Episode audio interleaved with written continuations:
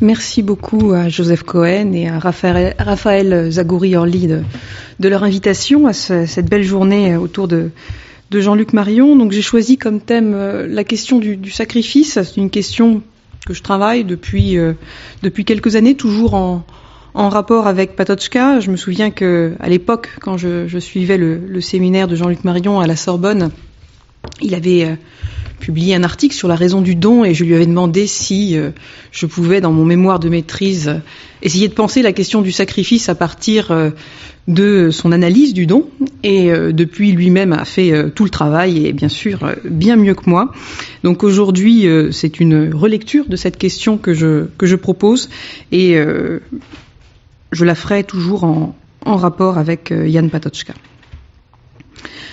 Alors le sacrifice n'apparaît pas de prime abord comme une question centrale dans l'œuvre de Jean-Luc Marion. C'est à l'occasion d'une conférence au colloque Castelli de deux mille huit qu'il s'y confronte de manière thématique en développant, je cite le titre de l'article, l'esquisse d'un concept phénoménologique du sacrifice, texte qui sera ensuite remanié et intégré au chapitre quatre de son ouvrage intitulé Certitudes négatives, publié en deux mille dix aux éditions Grasset. Alors ce chapitre quatre de Certitudes négatives a pour titre L'inconditionné et les variations du don. Et ce titre semble lui aussi secondariser la question du sacrifice, puisque cette, celle-ci ne serait que la déclinaison d'une question phénoménologique plus décisive, c'est-à-dire la question du don, et ne constituerait qu'un premier pas vers une question théologique plus éminente, la question du pardon. Donc entre le don et le pardon, le sacrifice ne représenterait qu'une question transitoire. En même temps, on ne peut qu'être interpellé par le statut épistémologique, à la fois phénoménologique et théologique, que Jean-Luc Marion accorde au sacrifice. Je le cite, page deux cent cinq de Certitudes négatives, « Le sacrifice... redonne, entre parenthèses abandonne, le don à partir du donataire et fait apparaître le don comme tel dans la lumière de sa donation et, parfois, pour la gloire du donateur. » Fin de citation. Le sacrifice, ici, n'accomplit rien de moins qu'une reconduction du don à sa donation et éventuellement, dans certains cas, à son donateur, en faisant monter au visible l'invisible qui s'y dissimule, qui se dissimule dans le don, en s'y produisant. On peut donc s'interroger. Le sacrifice est-il simplement une question transitoire ou n'est-il pas plutôt la transition phénoménologique et théologique elle-même, ce qui, par le renoncement au don possédé dans son être comme présence perdurante, dans son ousia comme parousia, fait passer justement de l'être à la donation, voire au donateur. Jean-Luc Marion rejoindrait ainsi l'intuition du philosophe tchèque Jan Patočka, qu'il cite pour la première fois dans cette conférence tenue au colloque Castelli, et chez qui il voit, sans l'expliciter davantage, je le cite, une approche de l'apparaître par le sacrifice. Et Jean-Luc Marion cite Patočka, une phrase tirée de Liberté et sacrifice. Dans le sacrifice, affirme Patočka en dix-neuf cent soixante-treize, dans une conférence au Congrès mondial de philosophie à Varna, dans le sacrifice, dit Patočka, il y a, es gibt, l'être. L'être se donne à nous, non plus dans le retrait, mais expressément. Fin de citation. Donc chez Patočka, comme chez Jean-Luc Marion, le sacrifice nous fait accéder à ce qu'on peut appeler le privilège de la donation, c'est-à-dire au primat qu'exerce la donation sur l'être.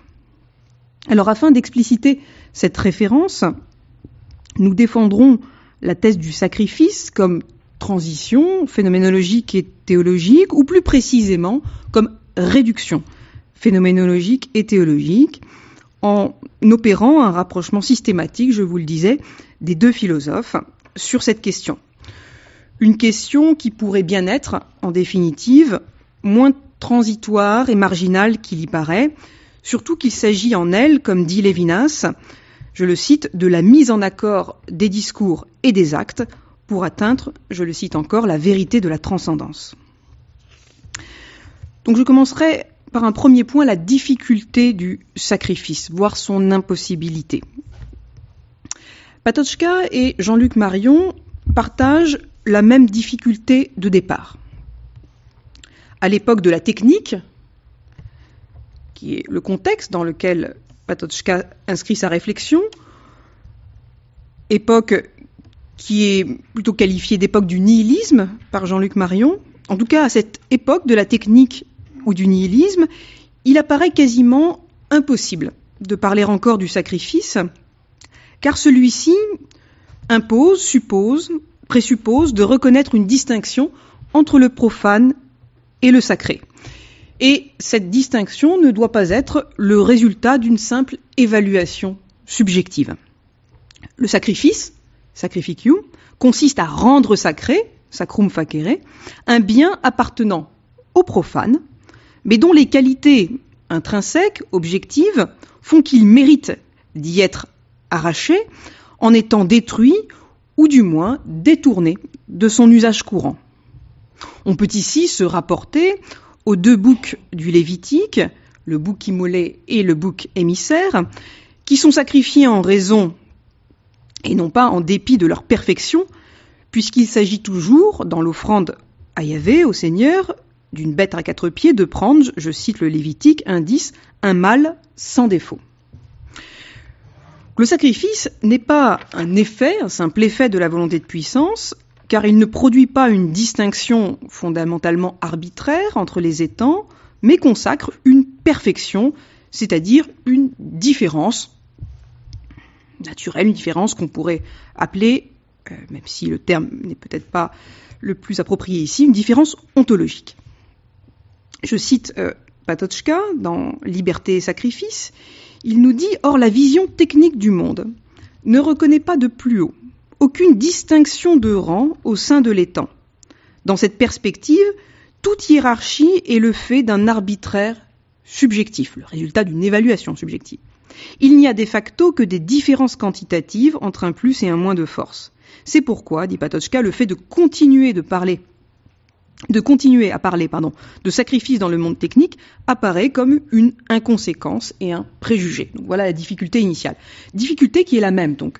Chez Jean-Luc Marion, je le cite dans Certitudes négatives, « Tout se passe en effet comme si la mort de Dieu, dit Jean-Luc Marion, et surtout ce qui l'a provoqué, c'est-à-dire la prise de conscience que les plus hautes valeurs ne consistent qu'en l'évaluation qui les affirme, et donc ne valent que ce que valent nos évaluations, avait annulé dans le principe toute différence entre le sacré et le profane, donc toute possibilité de l'affranchir par un sacrifiement, il reprend un terme du vieux français, ou à l'inverse par une profanation.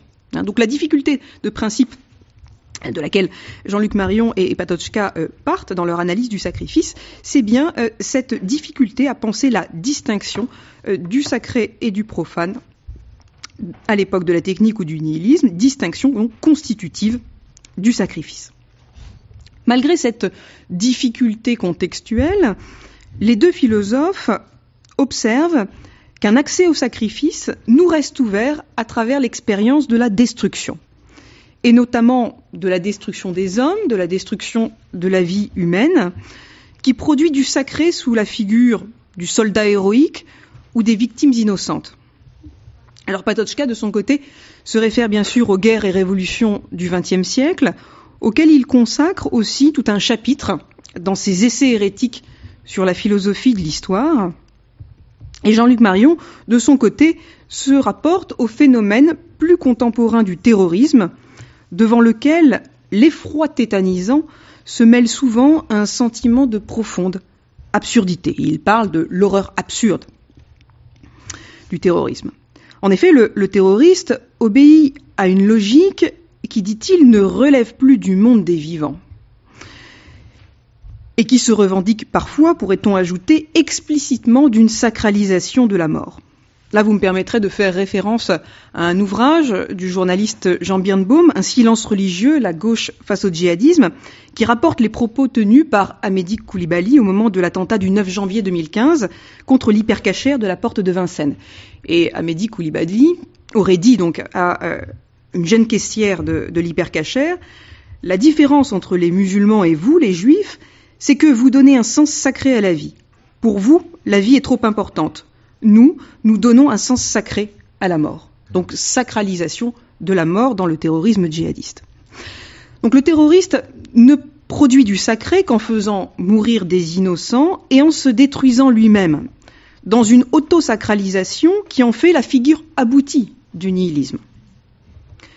Mais cette figure du sacré, aussi défaite et dévaluée soit-elle, nous donne, dit Jean-Luc Marion, encore accès à un certain concept du sacrifice. Un concept négatif, mais un certain concept du sacrifice.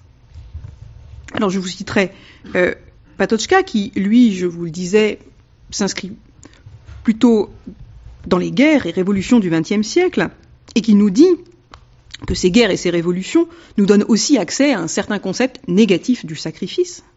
Je le cite dans Liberté et sacrifice, « Lorsque les hommes ont le sentiment de se sacrifier, lorsqu'ils voient d'autres hommes se sacrifier ou être sacrifiés, ils se laissent aller tout naturellement à une compréhension de soi, ou plutôt à une compréhension du mode d'être propre de l'homme, pénétrée du sens d'une hiérarchie ontologique. » Hein, donc, pour Patočka, euh, la guerre et la révolution n'ont pas de vertu, mais en tout cas, euh, elles laissent quand même un certain accès à la question du sacrifice et à la distinction euh, du sacré et du profane, avec euh, le sentiment hein, du caractère sacré euh, de la vie humaine euh, que l'on détruit dans ces moments tragiques de l'histoire. Jean-Luc Marion, lui, donc, euh, je vous le disais, se concentre sur le phénomène du, du terrorisme et il écrit dans Certitudes négatives « Le terroriste produit du sacré, sous la figure, je le disais tout à l'heure, de l'horreur absurde, en détruisant la vie, y compris la sienne. » Le processus qui rend le profane sacré en passe par la destruction de la chose ainsi sacrifiée.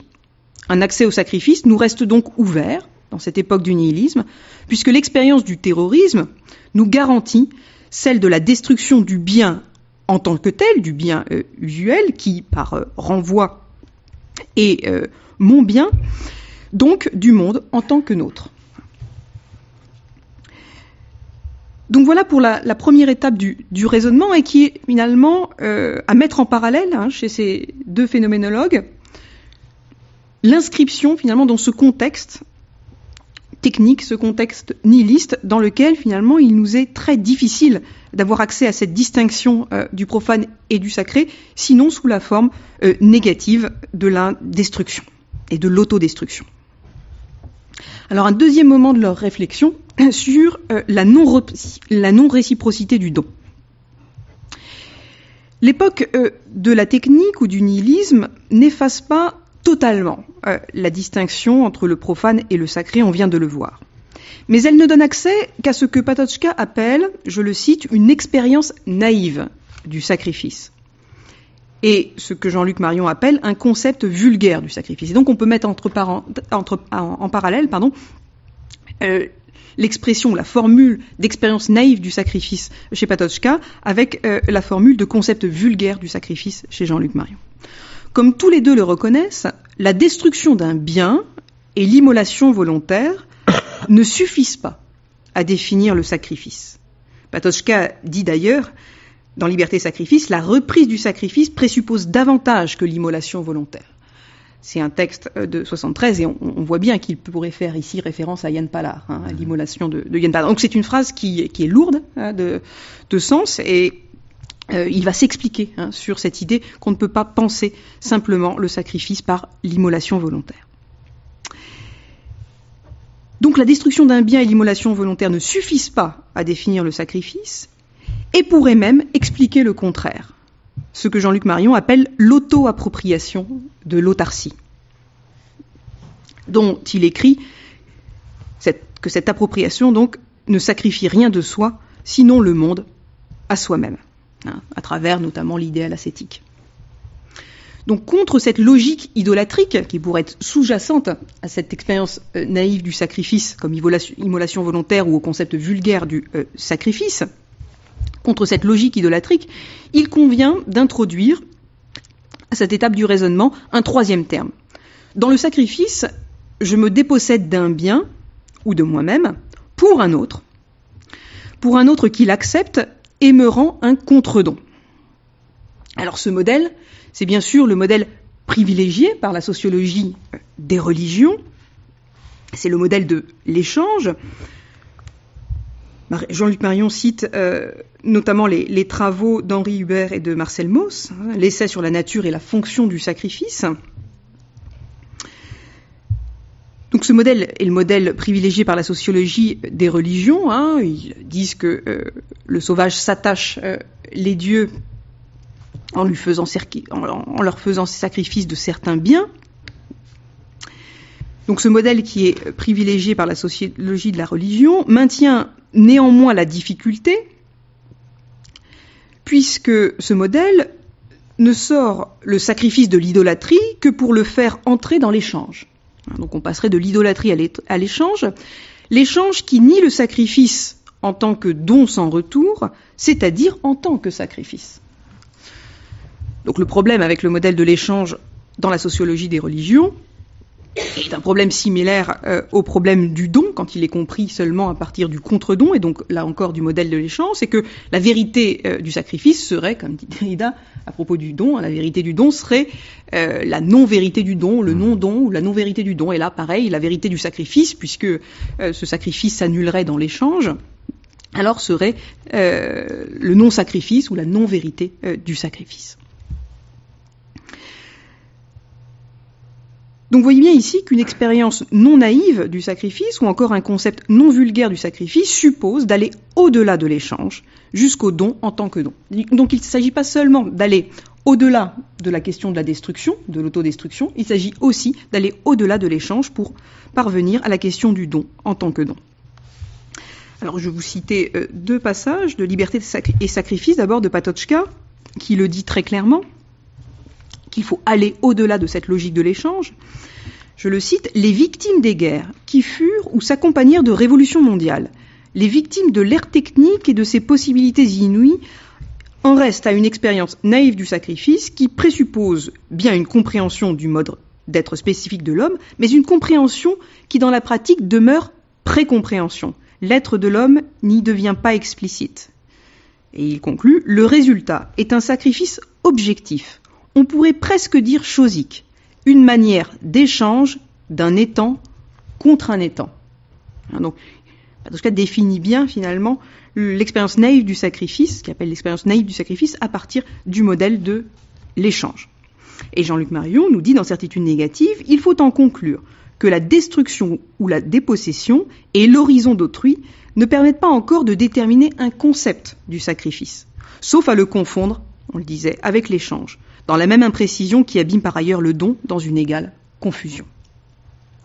Donc l'idée ici, c'est bien de pouvoir penser le sacrifice à partir euh, du don, puisque le sacrifice est soumis aux mêmes difficultés, voire aux mêmes apories que le don. Donc au-delà de l'expérience naïve et du concept vulgaire du sacrifice, il s'agit de penser le sacrifice comme une variation du don, pour, pav- pour parvenir à ce que Patočka appelle, je le cite, un sacrifice radical, et Jean-Luc Marion, un concept phénoménologique du sacrifice. Hein, donc là, on a encore un parallèle. Comme on pouvait mettre en parallèle l'expérience naïve du sacrifice et euh, le concept vulgaire du sacrifice, on peut mettre ici euh, en parallèle l'exigence de, d'accéder, de décrire un sacrifice radical euh, chez Patočka et chez Jean-Luc Marion, un concept phénoménologique du sacrifice.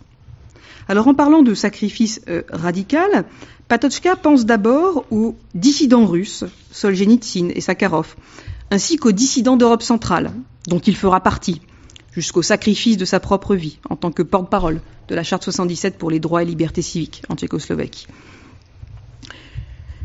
Le sacrifice radical est une expérience non naïve du sacrifice, car il s'accomplit au moins selon une caractéristique essentielle du don, qui est analysée par Jean-Luc Marion dans Étant donné, et reprise notamment dans Certitudes négatives. Et cette caractéristique, caractéristique du don consiste à pouvoir se réaliser sans donataire, et donc sans contre-don, sans réciprocité possible. Vous avez l'analyse dans Étant donné d'une triple époquée, des termes de l'échange, donc du donataire, du donateur et du don pour réduire le don à l'horizon de sa donation. Ici, on voit chez Patočka que dans le sacrifice radical, il s'agit d'un sacrifice pour rien. Dit Patočka. Donc je vais essayer d'expliciter ce sacrifice pour rien. Et donc ce sacrifice pour rien met entre parenthèses enfin, suppose la mise entre parenthèses du euh, donataire et donc l'impossibilité de tout contre-don, l'impossibilité de toute réciprocité. Et l'impossibilité de tout contre-don ou l'impossibilité de toute réciprocité n'annule pas le don ou encore euh, le sacrifice. Le sacrifice radical, chez Patočka, se passe de toute réciprocité car il a une fonction simplement phénoménologique qui consiste à redonner le don à ce qui le donne en faisant apparaître l'être de l'homme dans la lumière de sa donation. Hein, je vais vous citer Liberté et sacrifice. Patočka dit « Le sacrifice assume ainsi une figure singulièrement radicale et paradoxale. Ce n'est pas un sacrifice pour quelque chose ou quelqu'un, tout en étant, en un sens, un sacrifice pour tout et pour tous. Dans un sens essentiel, c'est un sacrifice pour rien, si l'on entend par le rien ce qui n'est pas un étant. » Hein, c'est pour ça que Patočka, d'une certaine manière, va plutôt mettre le sacrifice du citoyen-soldat du côté de l'expérience naïve du sacrifice et euh, le sacrifice dissident du côté euh, du concept phénoménologique de... de sacrifice, de l'expérience non naïve du sacrifice. Puisque dans le sacrifice du citoyen euh, soldat, hein, quelle que soit bien sûr euh, la, la légitimité et la, et la dignité de, de son acte, on est dans le cadre du contrat social. Mmh. Hein, c'est-à-dire que on meurt pour la patrie parce que cette patrie euh, nous assure un certain nombre de droits civiques, politiques, socio-économiques. Et donc, finalement, le sacrifice du citoyen soldat peut toujours être repris dans la logique de l'échange, qui est la logique du contrat social. Là, au contraire, le sacrifice dissident, finalement, ne fait que manifester, comme dit Patočka, in concreto, euh, que la liberté humaine est quelque chose de négatif. C'est un acte de protestation contre un état de fait, et pas un état de droit d'ailleurs, contre un état de fait. Et euh, cette protestation met en lumière l'essence humaine, mais elle la met en lumière, euh, si je puis dire, à partir de ce qui la donne. Alors, le rien ici, le non-étant pourrait être référé à l'être, mais on est au, au début des années, euh, début des années soixante-dix. Patočka a, a, a acquis une phénoménologie propre où on voit bien que l'être n'est qu'un mode de donation du monde et que le monde euh, se pense à partir de la donation. Hein, donc, ici, on voit bien que l'essence humaine n'est pas simplement reconduite à l'être dans le sacrifice, mais que l'être lui-même est euh, reconduit à la donation. Je citerai, pour finir cette deuxième partie, Jean-Luc Marion, hein, qui nous dit que le don donné laisse apparaître le renvoi dont il provient. C'est le renvoi, c'est le rapport, hein, qui est ici manifesté dans le sacrifice. Le don donné laisse apparaître le renvoi dont il provient, et pour cela s'abandonne. Cela définit la signification et la fonction phénoménologique du sacrifice. Donc, troisièmement, le passage à la donation, même si nous l'avons déjà un petit peu explicité. Le sacrifice euh, d'Abraham, en Genèse vingt-deux, un à dix-neuf, est évoqué et analysé par Jean-Luc Marion comme une confirmation euh, de cette définition euh, du sacrifice euh, comme donnant accès ou reconduisant euh, l'essence humaine à l'être et l'être à la euh, donation. Dans le sacrifice d'Abraham, comme vous le savez, Isaac n'est pas tué. Il n'y a donc pas de, destru- de destruction. Mais Dieu est satisfait. Je sais maintenant que tu crains Dieu, dit Dieu à Abraham. Genèse vingt-deux, douze. Et il est clair que euh, on est dans une situation où le fils d'Abraham, Isaac, n'appartient justement pas à Abraham, mais est l'enfant de la promesse. L'enfant de la promesse, puisque Sarah a pu enfanter dans sa vieillesse par l'intervention divine, Genèse vingt et un, un à deux. Donc Abraham ne doit pas tant tuer son fils qu'en rendre la possession à Dieu, son donateur, c'est-à-dire reconnaître Isaac comme l'enfant de la promesse. Un enfant qui vient de Dieu et non pas un enfant qui vient de lui. Et il doit surtout lui rendre son statut de don en le reconduisant à sa donation. Le sacrifice apparaît finalement comme, dans le sacrifice d'Abraham, une réduction phénoménologique et théologique. Le sacrifice, c'est certes un don sans retour, mais ce don sans retour, en fait, est plus profondément un don en retour du donataire à la donation et au donateur. Ce que Jean-Luc Marion récapitule dans une formule hein, qui définit le sacrifice, la redondance du don à partir du donataire. Le sacrifice est un don sans retour, non pas malgré, mais parce qu'il accomplit le retour du don, dans lequel le donateur se découvre dans son statut de donataire. Il y a une inversion. C'est le donateur, celui qui sacrifie ou qui sacrifie, qui se découvre dans son statut de donataire, originairement décentré, second interpellé, c'est-à-dire qui se découvre dans son statut d'adonné, qui se reçoit de ce qu'il reçoit. Le retour du don est donc une redondance qui n'ajoute rien au don initial, mais le manifeste comme don, et donc ne le perd pas, mais au contraire le gagne comme tel, comme don. C'est pour ça que Patočka, qui d'ailleurs euh, est en fait très en phase avec cette, euh, sans le savoir, avec cette analyse, écrit dans le sacrifice, il y a es gibt l'être, l'être se donne à nous, non plus dans le retrait mais expressément. C'est une faveur, une faveur toutefois que seul peut ressentir celui qui est à même d'éprouver, dans cette expérience en apparence négative, la volte de l'être qui se tourne vers lui, de comprendre que cette indigence donne accès à la suprême richesse, à ce qui donne tout à tous. Hein, donc le sacrifice, finalement, n'est pas euh, une perte, c'est un gain, c'est le gain du don euh, comme tel, à partir de ce qui le donne. Et Jean-Luc Marion, qui écrit, « Par conséquent, le sacrifice ne perd rien, surtout pas le don qu'il redonne. Il gagne au contraire. Il gagne le don, qu'il garde d'autant plus qu'il le fait apparaître pour la première fois comme tel, comme don donné, abandonné, donc enfin sauvegardé dans sa donation, donéité, Gegebenheit. Le sacrifice est un don en retour qui manifeste le don comme don et donc produit une inversion, je le disais. Le donateur s'y réalise comme donataire d'un don donné, voire abandonné par un donateur manquant, car inapparent, invisible.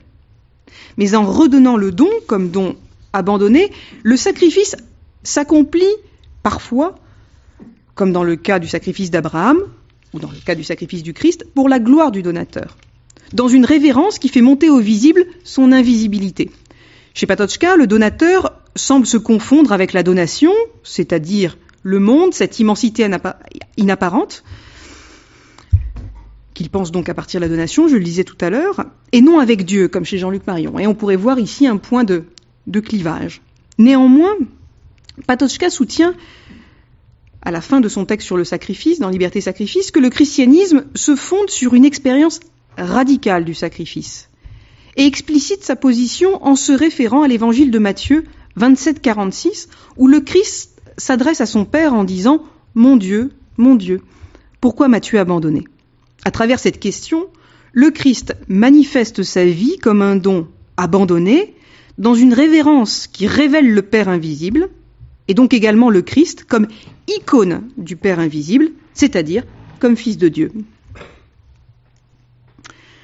Je vous lis Patočka hein, qui parle justement du, du christianisme comme euh, fondant sa spécificité, son originalité sur cette définition phénoménologique du sacrifice, aussi peut-être pour... Euh, euh, être en dialogue avec euh, Vincent Delcroix hein, sur euh, la question euh, de la spécificité ou de l'originalité du christianisme. Patočka, en tout cas, la fonde sur ce concept phénoménologique du sacrifice en disant « On pourrait considérer cette compréhension du sacrifice comme ce qui met le christianisme à part des religions qui ont toujours conçu le divin comme force et puissance, et le sacrifice comme une action qui oblige cette puissance vis-à-vis de l'homme. Le christianisme, en revanche, du moins serait-on fondé à le croire, se construit en faisant fond sur la maturité de l'homme autour du sacrifice radical au sens de l'interprétation que nous venons d'esquisser. » Alors, christianisme et ici, bien sûr, aussi judaïsme, ce qu'il faudrait rajouter. Patočka a souvent tendance à le sous-estimer. Et Jean-Luc Marion, qui, dans une note, conclut que la mort du Christ accomplit un sacrifice entendu en ce sens, hein, en ce sens phénoménologique, en ce sens radical. En rendant son esprit au Père qui le lui avait donné, Jésus s'abandonne, disparaît en faisant apparaître le Père directement. Le voile du temple qui séparait Dieu des hommes se déchire à sa mort, Matthieu vingt-sept cinquante et un. Et du même coup, en Jésus mort, apparaît le Christ, Fils du Père, don abandonné, et donc visible comme don. Vraiment, celui-ci était le Fils de Dieu, Matthieu vingt-sept cinquante-quatre. Alors, pour conclure très rapidement, parce que je pense que mon temps est, est achevé, je dirais que, à travers... Euh, cette mise en parallèle hein, de la question du, du sacrifice chez Jean-Luc Marion et chez euh, Jan Patočka, on voit que le sacrifice apparaît bien comme une réduction phénoménologique, voire une réduction euh, théologique. C'est très clairement, à mon avis, le, le cas chez Jean-Luc Marion, à travers le sacrifice d'Abraham et l'analyse du sacrifice du Christ. C'est un peu moins présent euh, chez Patočka, mais on voit quand même qu'il y a quelques éléments dans son œuvre qui euh, pourraient nous faire aller euh, jusqu'à cette réduction euh, théologique. Je citais tout à l'heure dans Liberté et sacrifice le moment où, où Patočka dit que dans le sacrifice esgypte, il y a euh, l'être. L'être se donne à nous, et euh, ce qui se donne, c'est ce qui donne tout à tous, hein, et on pourrait euh, ici finalement se référer à Colossiens trois onze, quand il est dit que le Christ est euh, en tous, il est tout, hein, pantakai en passin, qui est la même formule utilisée pour Dieu en un Corinthiens quinze vingt-huit. Alors, quand tout sera sous le pouvoir du Fils, il se mettra lui-même sous le pouvoir du Père, qu'il y aura tout soumis, et ainsi Dieu sera tout en tous. Panta en passin. Donc là, on a aussi euh, la possibilité de prolonger peut-être les, les analyses de, de Patočka. Donc une réduction phénoménologique et théologique, puisque finalement le sacrifice permet ce, ce passage hein, de l'être à euh, la donation, voire au donateur. Et on a vu finalement dans ces analyses qu'il y a euh, deux concepts de euh, sacrifice ou du sacrifice qui euh, s'opposent. Euh, le concept vulgaire du sacrifice qui euh, reste soumis à une logique idolâtrique et le concept phénoménologique du sacrifice qui, au contraire, s'inscrit dans une logique iconique. Je vous remercie de votre attention.